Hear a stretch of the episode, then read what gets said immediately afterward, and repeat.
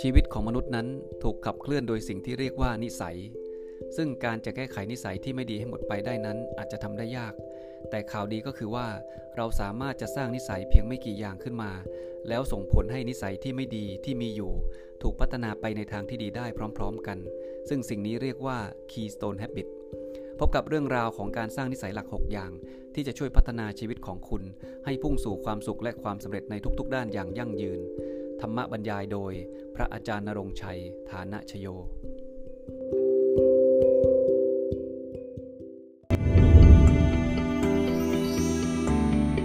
ก็เจริญพรพวกเราทุกท่านนะ วันนี้หลวงพี่เอาธรรมะสบายๆมาฝากพวกเราในช่วงก่อนที่จะเข้าพรรษาเนี่ยนะครับ ผื่อว่าหลายท่านมีความตั้งใจที่จะพัฒนาตัวเอง อยากจะแก้ไขปรับปรุงตัวเองในด้านไหนอะไรต่างๆเนี่ยจะได้มีข้อมูลในการที่จะเอาไปใช้เนาะในการที่จะคิดว่าเอออาจจะเป็นประโยชน์ในการที่เราจะเอาไปพัฒนาตัวเอง เพราะว่าเราเกิดมาหนึ่งชาติเนี่ยนะครับแต่ละภพแต่ละชาติเนี่ยเราเกิดมาเพื่อพัฒนาตัวเอง พัฒนาชีวิตตัวเองให้ดีขึ้นนะครับในทุกๆในทุกๆด้านเลย ไม่ว่าจะเป็นเรื่องสุขภาพ เรื่องความสุข เรื่องความสัมพันธ์นะครับเรื่องการสั่งสมบุญสั่งสมบารมีเนี่ยนี่คือสิ่งที่เราจะต้องนะครับพัฒนาตัวเองให้ดีนะในทุกๆวันที่เรามีชีวิตอยู่บนโลกใบนี้ จึงจะนะครับคุ้มค่ากับการที่ได้เกิดมาเป็นมนุษย์นะดังนั้นวันนี้หลวงพี่เลยเอาสิ่งที่เรียกว่านะครับการพัฒนานิสัย 6 อย่าง ซึ่งจะทำให้นะครับชีวิตของเราในทุก ๆ ด้านเนี่ยเปลี่ยนแปลงไปในทางที่ดีขึ้น ภาษาอังกฤษเขาใช้คำว่า keystone habit เนาะ keystone habit ก็คือนิสัยหลักๆ นิสัยที่สำคัญสำคัญ ซึ่งถ้าเรามีนิสัยนี้เนี่ยนะครับมันจะส่งผลให้นิสัยอื่นที่เรามีอยู่แล้วในชีวิตเนี่ยถูกผลักดันแล้วก็ถูกเปลี่ยนแปลงนะครับไปในทางที่ดีขึ้นโดยอัตโนมัติ อย่าลืมว่าชีวิตของมนุษย์เนี่ยเราถูกขับเคลื่อนโดยนิสัยนะนิสัยมีส่วนในการที่จะกำหนดความสุขและความสำเร็จของชีวิตเราเป็นอย่างมาก เพราะเราใช้ชีวิตโดยมีนิสัยเนี่ยเป็นตัวขับเคลื่อนอยู่ตลอดเวลา ถ้าเราลองสังเกตนะเราเอ่ยชื่ออะไรขึ้นมาก็ตามเนี่ยเป็นนิสัยหมดเลย การแต่งกาย การเดินจะเดินช้าเดินเร็ว การพูดจะพูดช้าพูดเร็ว การกินจะกินช้ากินเร็วครับมันเป็นไปโดยอัตโนมัติหมดเลย มีนิสัยเยอะแยะมากมายในชีวิตของเราเนี่ยซึ่งเป็นนิสัยทั้งด้านดีและด้านไม่ดี แต่วันนี้หลวงพี่มีข่าวดีมาแบ่งปันพวกเราก็คือว่า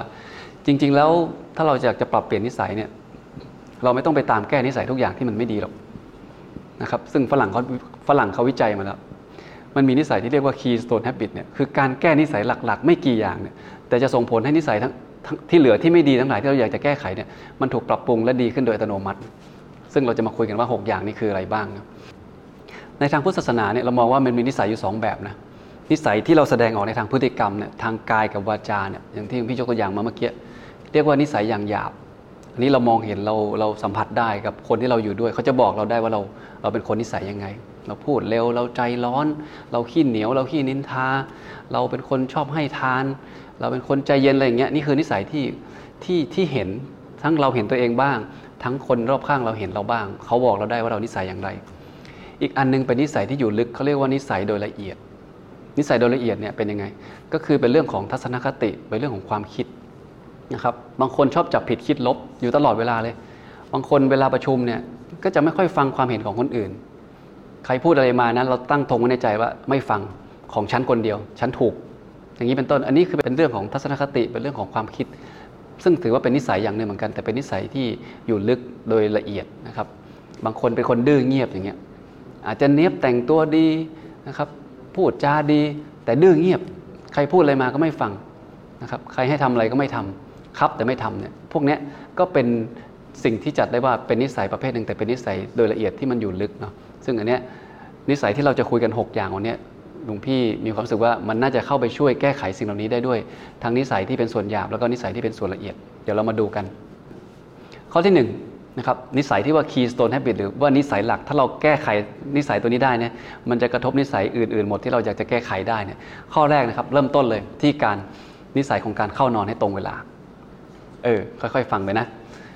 มนุษย์เนี่ยเรามีเวลา 24 ชั่วโมงนะเรานอนหนึ่งในสามของชีวิตนะนอน 8 ชั่วโมง บางคนก็6นะแต่ว่าคร่าวๆนะนอน 8 ชั่วโมงทำงาน 8 ชั่วโมง อีก 8 ชั่วโมงเราทำโน่นทำนี่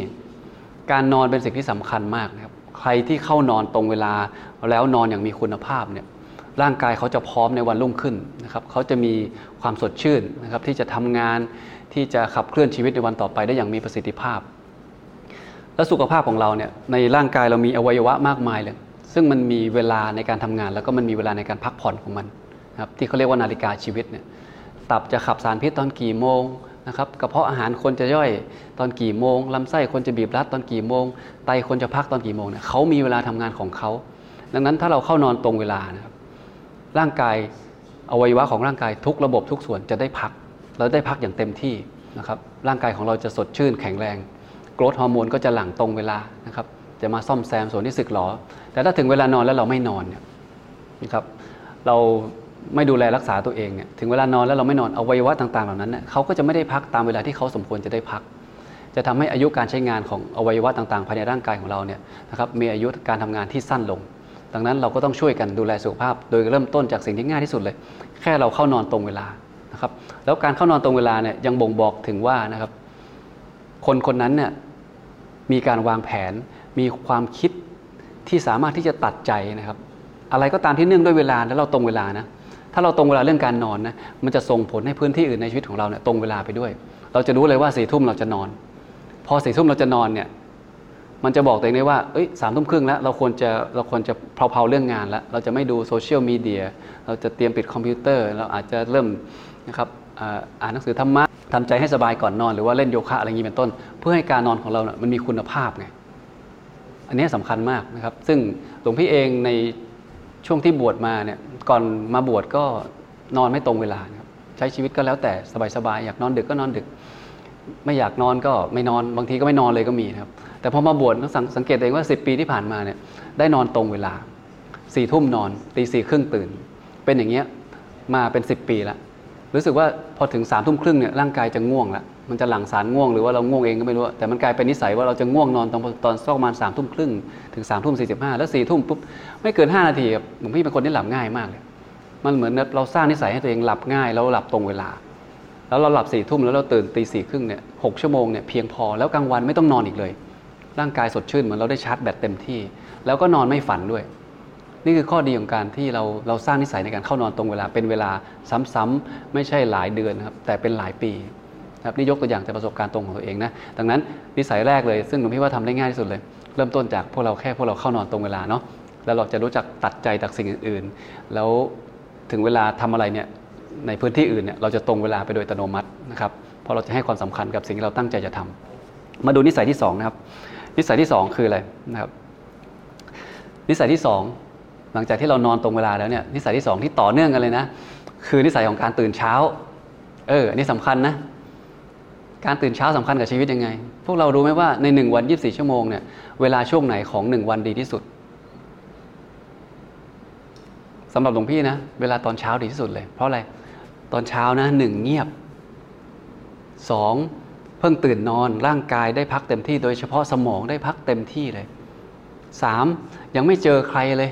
ยังไม่ได้แก้ปัญหายังไม่ได้พูดคุยกับใครเลย นั้นเป็นเวลาที่เป็นโลกส่วนตัวของเรามากที่สุดเลย แล้วในสมัยพุทธกาลเนี่ยมีคนจำนวนมาก ที่บรรลุธรรมตอนเช้ามืดนะถ้าเราสังเกตถ้าเราเป็นนักปฏิบัติธรรมนะเราลองถามตัวเองว่ารอบไหนเรานั่งสมาธิได้ดีที่สุด คนมากกว่า 80%เนี่ยหลวงพี่เชื่อว่านะจะเลือกตอนเช้ามืด แค่เราชนะความง่วงนะนอกนั้นเนี่ยตอนเช้าดีที่สุดเลย ตอนเช้าแค่สู้กับความง่วง แต่ยังไม่ต้องไปสู้กับผู้คนยังไม่ต้องไปตัดสินปัญหายังไม่ต้องทำอะไรเลย อากาศก็เย็นนะครับเงียบก็เงียบ แล้วร่างกายได้พักเต็มที่ เวลาเป็นเวลาที่ดีที่สุด ที่จะทำสิ่งที่ดีที่สุดให้กับตัวเอง นักศึกษาหลายท่านตื่นมาอ่านหนังสือตอนเช้าเพราะอะไร เพราะความจำดีมันเงียบมันเย็นแล้วก็ไม่มีอะไรกวนใจเห็นไหมอ่านได้นานแล้วความจำดี นักธุรกิจหลายท่านตื่นขึ้นมาตอนเช้า เพื่อมาวางแผนงานตลอดทั้งวัน หรือวางแผนงานตลอดทั้งสัปดาห์เพราะอะไรเพราะสมองได้พักเต็มที่ ดังนั้นความคิดสร้างสรรค์เนี่ยมันจะหลั่งไหลในตอนเช้าเนี่ยได้ดีที่สุด พวกเราไปลองทำดูนะหลวงพี่ว่าการที่เราได้นอนอย่างมีคุณภาพเนี่ยนะครับหชั่วโมงหรือ 7 ชั่วโมงแล้วแต่เราก็นะ แล้วแต่ร่างกายของแต่ละคนนะแล้วเราเอาเวลาเนี่ยตื่นเช้าเนี่ยตื่นเช้าอีกนิดหนึ่งคำว่าตื่นเช้าหมายความว่าไงบางท่านอาจจะตื่นเช้าอยู่แล้วเนาะเราอาจจะตื่นเช้าขึ้นอีกสักครึ่งชั่วโมงนะครับหรือหนึ่งชั่วโมงก็แล้วแต่ลองปรับดูว่าครึ่งชั่วโมงแล้วมันมีผลกับร่างกายยังไงเราเราง่วงไหมในในในช่วงกลางวันเราง่วงไหมหรือว่าเรารู้สึกว่าเรามีเวลาเพียงพอที่จะทำอะไรไหมถ้าครึ่งชั่วโมงไม่พอเราขยับขึ้นมาเป็นหนึ่งชั่วโมงอย่างนี้เป็นต้น ถ้าเราจะต้องไปทำงานแปดโมงแล้วเราตื่นตีห้าสมมตินะ เรามีเวลาสามชั่วโมงนะสามชั่วโมงเนี่ยทำอะไรได้เยอะมากเลย ไม่ต้องรีบ เข้าห้องน้ำห้องท่าล้างหน้าแปรงฟันแต่งกายให้เรียบร้อย ทานอาหารให้เรียบร้อย นั่งอ่านหนังสือ นั่งคิดงาน นั่งวางแผน วันนี้จะไปสอบก็มีเวลาทบทวน วันนี้จะไปประชุมไป present งานก็มีเวลานะครับใจเย็นๆ ไปถึงที่ทำงานก็ไปแบบสบายๆ ไม่ต้องรีบร้อนกระหืดกระหอบ เพราะว่าข้าวของเครื่องใช้ต่างๆ สิ่งที่จะใช้ในวันพรุ่งนี้ ถูกเตรียมไว้ตั้งแต่ก่อนเข้านอนแล้วอย่างนี้เป็นต้น ดังนั้นคนที่ตื่นเช้า คือคนที่ได้เวลาของชีวิตคืนมามากกว่าคนอื่น คนคนนั้นจะมีความมั่นใจในการใช้ชีวิต ออกไปจากบ้านเนี่ยรู้สึกว่ามั่นใจเลยว่าเพราะว่ามันพร้อมไงมันตื่นมาแล้วมันทบทวนหมดแล้วว่าวันนี้ต้องต้องทำอะไรต้องเจอใคร ต้องเตรียมของเข้าของเครื่องใช้อะไรไปบ้างเห็นไหมนี่คือข้อดีของการตื่นเช้า เราลองดูนะแค่นิสัยสองอย่างเนี่ยแค่เข้านอนตรงเวลากับแค่เราตื่นเช้าเนี่ยนะส่งผลกระทบกับชีวิตของเราหลาย ๆ ด้านเลย ถ้าเราเป็นคนอย่างนี้จริง ๆ นะ เป็นคนที่ถึงเวลานอนนอนนะครับ ถึงเวลาตื่นตื่นนอนนอนก็นอนตรงเวลาตื่นก็ตื่นแต่เช้าเนี่ยนะ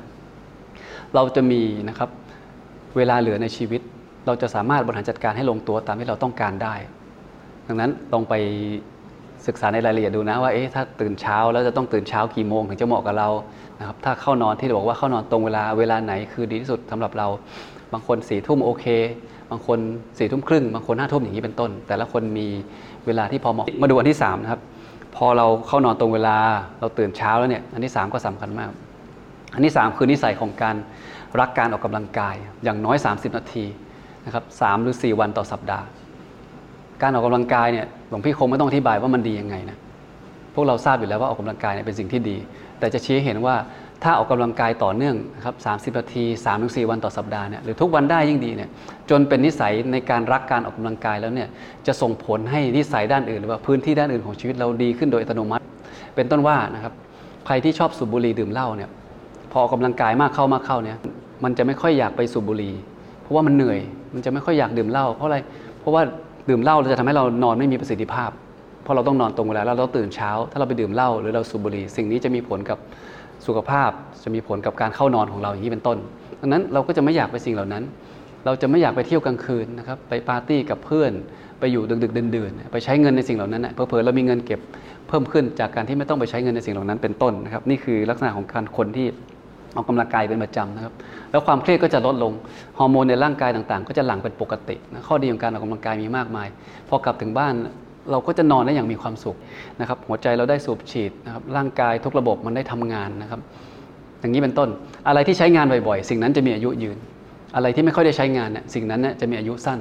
ดังนั้นร่างกายถ้าอยากแข็งแรงอยากจะมีอายุยืนเนี่ยต้องใช้งานเขาบ่อยๆ หัวใจก็ต้องให้นะครับมีการสูบฉีดโลหิตนะครับอย่างน้อยหมอเขาแนะนำว่าครึ่งชั่วโมงนะทำอะไรก็ได้ให้มันต่อเนื่องครึ่งชั่วโมงไม่ว่าจะเป็นเดินเป็นวิ่ง เป็นปั่นจักรยาน อะไรที่เราชอบนะเลือกเอาสักอย่าง แต่ขอให้มันเป็นความต่อเนื่องนะครับ เพราะนิสัยคืออะไร นิสัยคือพฤติกรรมที่ทำจนคุ้นเป็นประจำอย่างต่อเนื่องไงนะไม่ใช่ว่าวันนี้ทำแล้วหยุดไปอีก 3 เดือน อันนี้ไม่ใช่นิสัยนะครับอันนี้คือนิสัยที่ 3 แล้วนะนี่มาดูนิสัยที่4นะอันที่ 4 เกี่ยวเนื่องกันเลย คือนิสัยของการนะครับ ที่จะสนใจนะครับกินแต่ของที่มีประโยชน์นะครับ การกินเนี่ยเป็นสาเหตุของความเจ็บป่วยของมนุษย์เนี่ยนะครับ มากมายเลย จริง ๆ หมอเขาหมอเขาบอกว่ามันมี 10โรคที่คนไทยเป็นมากที่สุดนะเรามาดูตัวอย่างนะหนึ่งโรคเบาหวานสองโรคความดันสามโรคหลอดเลือดหัวใจนะครับสี่โรคอ้วนนะแล้วก็โรคมะเร็งโรคต่าง ๆ เหล่านี้ติดอันดับอยู่ใน top 10 ที่คนไทยป่วยมากที่สุดเนี่ยเชื่อไหมว่าเกิดจากการกินทั้งสิ้นเลย การกินที่กินไม่เป็น การที่เรากินไม่เป็นทำให้เราเจ็บป่วย เรากินหวานเกินไป เรากินเค็มเกินไป เรากินมันเกินไป เรากินอาหาร junk food เกินไป เรากินอาหารที่เป็นเขาเรียกว่าอาหารสำเร็จรูปที่เป็น processed food มากเกินไปเนี่ยมีผลกับสุขภาพของเราในระยะยาว เราไม่จำเป็นต้องป่วยเลยนะ ถ้าเรากินอาหารเป็นเนี่ยเรานอนดีแล้วนอนเราเข้านอนตรงเวลา เราตื่นนอนตรงเวลา เราออกกำลังกายดีอยู่แล้ว เราเพิ่มนิสัยของการเลือกกินอาหารให้เป็น กินอาหารที่มีประโยชน์นะครับ กินผักมากขึ้น กินของที่มันของที่คาวของที่หวานของรสจัดน้อยลงอย่างนี้เป็นต้นนะครับสิ่งเหล่านี้เป็นนิสัยนะเราสังเกตไหมว่าบางทีเราไปเราไปทานก๋วยเตี๋ยวเนี่ยเรายังไม่ได้ชิมน้ำมันเลย เราปรุงทุกอย่างเลย เราใส่พริกน้ำส้ม เราใส่พริกป่นเราใส่น้ำตาลเนี่ยแล้วเราก็คนคนคนคนคนยังไม่รู้เลยว่ารสชาติเป็นยังไง แต่ถามว่าทำไมถึงทำอย่างนั้น ก็มันเป็นนิสัยมันชินว่ามันมันต้องใส่อย่างเงี้ยนะครับแดงเต็มจานไปหมดเลย แล้วค่อยคลุกคลุกแล้วค่อยกินเห็นไหม ทั้งทั้งที่ถามว่าจำเป็นต้องปรุงไหมบางทีแทบจะไม่จำเป็นเลย แต่เพราะว่านิสัยมันมันมันมันนำชีวิตเราไงเห็นอะไรก็จะต้องปรุงจะต้องใส่อย่างนี้ไปเป็นต้นครับบางคนเดินผ่านร้านอาหารฟาสต์ฟู้ดเนี่ยก็ต้องเลือกที่จะเข้าแบบร้านฟาสต์ฟู้ดอย่างเงี้ยพวกทอดทอดมันมันพวกเห็นอะไรที่อยู่บนไปร้านบุฟไปไปร้านบุฟเฟ่เนี่ยจะต้องพุ่งไปที่มันมันมันก่อนนะครับมันมันกรอบกรอบทอดทอดเค็มเค็มอย่างนี้เป็นต้น แต่พวกผักเนี่ยไว้ที่หลังทำไมเราถึงเป็นอย่างนั้น ก็นี่ไง นี่คือนิสัยไงเราคุ้น เพราะอะไรเราคุ้นกับรสชาติที่เราชอบ เราติดในรสชาติ เอาอร่อยไว้ก่อน สุขภาพกายไม่เป็นไรเอาสุขภาพใจก่อน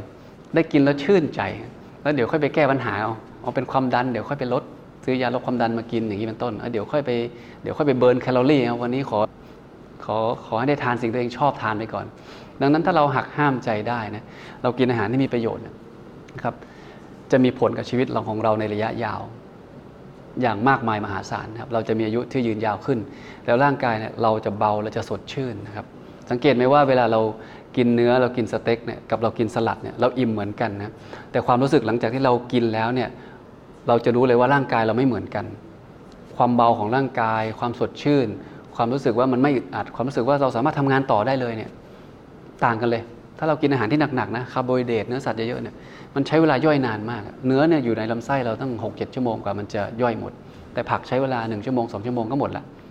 ลำไส้เราก็สะอาดอย่างนี้เป็นต้นนั้นลองไปศึกษาเพิ่มเติมดูนะว่าอะไรที่เหมาะกับเรา อะไรที่เรากินแล้วเราอิ่ม อะไรที่เรากินแล้วเราสุขภาพดี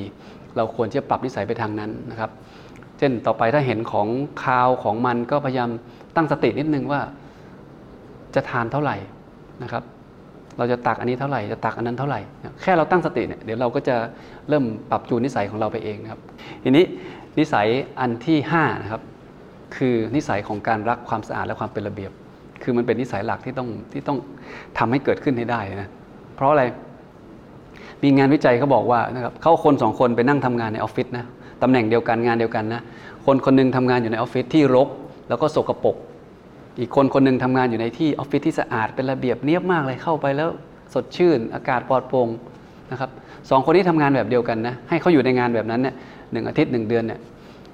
เห็นความแตกต่างเลยว่าคนที่อยู่ในที่ทำงานที่สะอาดและเป็นระเบียบเนี่ยมีความคิดสร้างสรรค์ดีกว่า อารมณ์ก็ดีกว่า ยิ้มแย้มแจ่มใส และผลงานออกมาอย่างสม่ำเสมอต่อเนื่อง การกระทบกระทั่งในที่ทำงานน้อยกว่า แต่ไอคนที่มันนั่งอยู่ในห้องทำงานที่มันรกแล้วไม่เป็นระเบียบเนี่ยนะผลงานก็ไม่ออก อารมณ์ก็ไม่ดี จิตใจก็ไม่เบิกบาน ทะเลาะกับเพื่อนร่วมงานทำไมถึงเป็นอย่างนั้นทำไมสิ่งแวดล้อมถึงมีผลกับใจเราได้มากขนาดนั้นก็เป็นเรื่องธรรมดาครับ อย่าลืมว่าทุกสิ่งที่ทุกสิ่งทุกอย่างที่เราเห็นที่เราสัมผัสที่เราได้กลิ่นที่เราได้ยินเนี่ยทั้งหมดจะเข้ามาสู่ใจและมีผลกับใจมนุษย์ ถ้าใจเราคุ้นกับความสะอาด ใจเราคุ้นกับความเป็นระเบียบเนี่ยเราจะมีความปลอดกังวล เราจะมีความสบายใจ เราจะมีความสุข ไม่ว่าเราจะทำอะไรก็ตาม ดังนั้นถ้าเราเก็บห้องเราให้สะอาดนะไม่ว่าจะเป็นห้องนอนห้องน้ำทุกพื้นที่ในบ้านนะครับ แล้วก็รอบบ้านรถของเราโต๊ะทำงานของเราที่ทำงานของเรานะไปตรงไหนก็มีแต่ความสะอาดความเป็นระเบียบนะหนึ่งนะเราจะมีความสุข ใจเราจะสบายเราจะปลอดกังวลสอง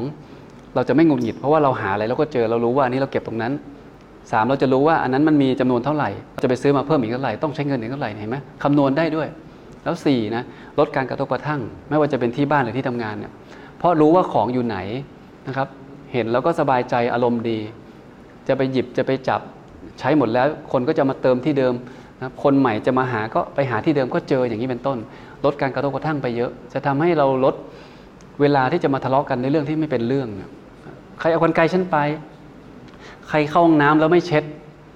ใครกินข้าวที่หอฉันแล้วไม่เช็ดโต๊ะอย่างนี้เป็นต้น ก็ต้องมาตามหาคนผิด ต้องมาคอยตำหนิต้องมาคอยต่อว่ากันนี้เป็นต้น แต่ถ้าทุกคนตระหนักในเรื่องของ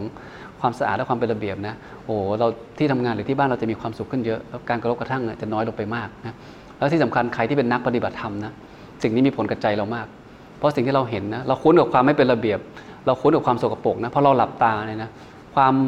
สกปรกและความไม่เป็นระเบียบ มันจะติดเข้ามาในใจเราด้วยกว่าจะเคลียร์ออกกว่าจะผ่อนคลายได้เนี่ยใช้เวลานานมากลองสังเกตดูนะ เราลองลองไปทดลองอย่างที่หลวงพี่แนะนำดูก็ได้ ดังนั้น นิสัยของการรักความสะอาดและเป็นระเบียบเนี่ยเป็นนิสัยที่สำคัญมาก ซึ่งควรจะทำให้เกิดขึ้น แล้วมันจะส่งผลให้ทุก ๆ พื้นที่ในชีวิตของเราดี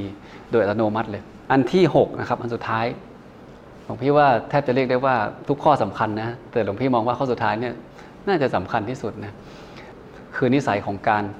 รักการนั่งสมาธิ คือนั่งสมาธิจนเป็นนิสัยอะเป็นนิสัยหมายความว่าไงหมายความว่าไม่ทำไม่ได้ ไม่ทำมันเหมือนชีวิตมันขาดอะไรไปอย่าง มันต้องทำอะ ต้องนั่งสมาธิจนรู้สึกอย่างนั้นอะว่าวันนี้ถ้าไม่ได้นั่งเหมือนกับมันไม่ได้อาบน้ำอะ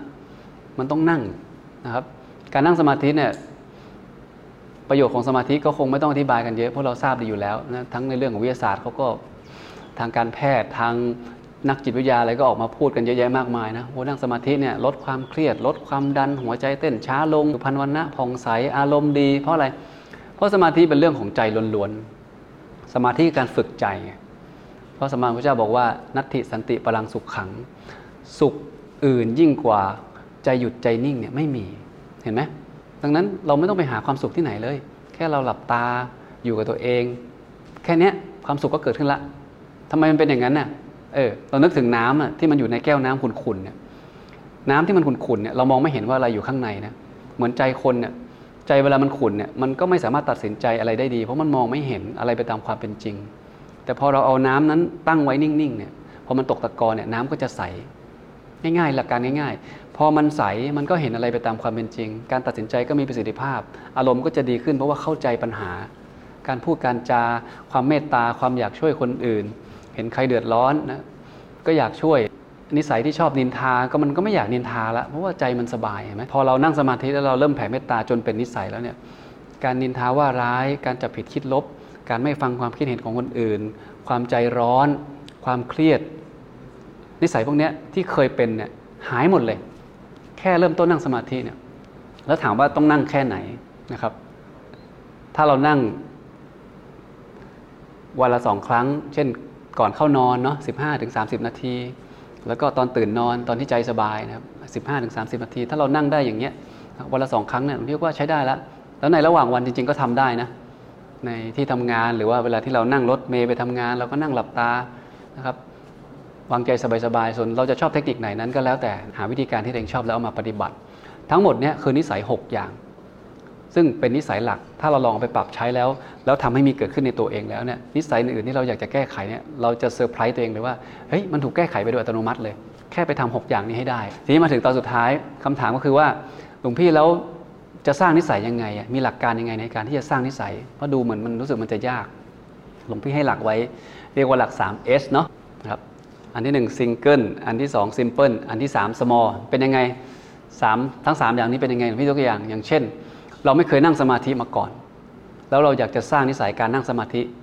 พอฟังหลวงพี่พูดแล้วรู้สึกว่านั่งสมาธิมันดีนะ แล้วก็อยากจะนั่ง ก็เริ่มจากการนั่งสมาธิ เอาหนึ่งอย่างนะครับ คือซิงเกิลเนาะ simple เป็นยังไง ก็เอาที่ง่ายๆ เอาเทคนิคที่ตัวเองชอบ บางคนชอบ นึกลมหายใจพิจารณาลมหายใจอานาปานสติมันง่าย ก็เอาอย่างนั้น บางคนชอบวางใจเฉยๆไม่คิดอะไรก็เอาอย่างนั้น บางคนชอบเปิดเพลงบรรเลงนะครับฟังเพลงไปไปด้วย นั่งสมาธิหลับตาไปด้วย ก็เอาอย่างนั้นเอาที่ simple ที่เรารู้สึกว่าเรารู้สึกว่าเราชอบแล้วก็เดี๋ยวนี้มันก็มีแอปเนาะบางทีเราก็เปิดแอปในมือถือก็ได้ ยิ่งง่ายเข้าไปใหญ่ นั่งรถเมย์ก็เปิดแอปฟังได้ อยู่ที่ทำงานนะครับเราอาจจะปิดประตูสัก 5 นาทีหลังเที่ยงเนี่ยนะครับก่อนที่จะเริ่มงานบ่ายโมงเนี่ยเรามีออฟฟิศของเราเนี่ยเราปิดประตูเลยแล้วก็นั่งหันหลังเข้าข้างฝาเลย ง่ายๆนะครับเริ่มที่มันรู้สึกว่าง่ายไปก่อน อันสุดท้ายคือ small small เป็นยังไง ข้อนี้ส่วนมากคนจะพลาดนะครับรู้ว่านั่งสมาธิดีนะตั้งเป้าเลยว่า ผมจะนั่งสมาธิทุกวันวันละหนึ่งชั่วโมง นี่เยอะเยอะไปนะครับหนึ่งชั่วโมงไม่ง่ายนะ small คือเอาน้อยๆนะครับ ถ้าไม่เคยนั่งมาก่อนผมพี่ว่า 5 นาทีก็เก่งแล้วนะ อยู่เฉยๆ ปิดโทรศัพท์มือถือ หลับตาอยู่นิ่งๆ 5 นาทีเนี่ย แค่นี้ก็สุดยอดแล้วนะ ยกนิ้วให้เลยถ้าทำได้ 5 นาทีต่อวันเนี่ยนะ พอมันน้อยเนี่ยมันจะรู้สึกว่าง่ายแล้วมันทำได้ แล้วพอเรามีความสุขนะ เดี๋ยวมันเพิ่มขึ้นเอง เฮ้ยหนาทีไม่พอละ เมื่อวานนั่ง5นาทีรู้สึกดีดี วันนี้เอา 10 เห็นไหมสำคัญที่สุดคือความต่อเนื่อง เริ่มที่ง่ายก่อนแล้วให้ต่อเนื่อง ยกตัวอย่างอันนึงก็ได้ อย่างถ้าเรารู้สึกเราเราไม่เคยอ่านหนังสือแบบทุกวันเนี่ยแล้วเราอยากจะสร้างนิสัยให้เราอ่านหนังสือทุกวันเนี่ยนะเราก็เริ่มจากเอาหนังสืออะไรก็ได้เราชอบ ไปตรงไหนก็มีหนังสือนะในรถก็มีหนังสือที่ทำงานโรงครัว หรือที่ตรงไหนมีหนังสือให้เราหยิบได้เนี่ยนะแล้วก็ให้มันหยิบได้ง่ายเนาะแล้วก็อ่านวันละห้าหน้าไม่ต้องเยอะครับ ถ้าห้าหน้าเยอะไปนะสามหน้า ขอให้เริ่มจากน้อยๆแล้วทำบ่อยๆ ทำซ้ำๆจนคุ้น ทฤษฎีเขาบอกว่า 21 วันนะใครใครก็ตามที่ทำอะไรซ้ำๆไปต่อเนื่องเนี่ย21 วันมันจะกลายเป็นนิสัย ดังนั้นถ้าเราจะสร้างนิสัยใหม่ขึ้นมาเนี่ยต้องให้เวลากับตัวเองเนาะอย่างน้อยสักหนึ่งเดือนทำต่อเนื่องนะครับอย่าไปท้อทำง่าย ๆทำสบายๆทำทีเล่นทีจริงไปก่อนนะครับแต่ขอให้ทำต่อเนื่อง แล้วพอติดเป็นนิสัยแล้วเนี่ยต่อไปเราไม่ต้องตั้งใจเลย ต่อไปมันจะเป็นอัตโนมัติ ต่อไปจะจะนอนตรงเวลา ต่อไปจะตื่นเช้า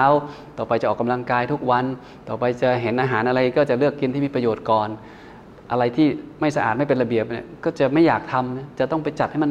เป็นระเบียบจะต้องทำความสะอาดนะครับแล้วก็จะนั่งสมาธิทุกวัน จะอ่านหนังสือทุกวันอย่างนี้เป็นต้นมันจะกลายเป็นนิสัยของเราโดยอัตโนมัติ หวังว่าพวกเราคงจะได้ความรู้จากการ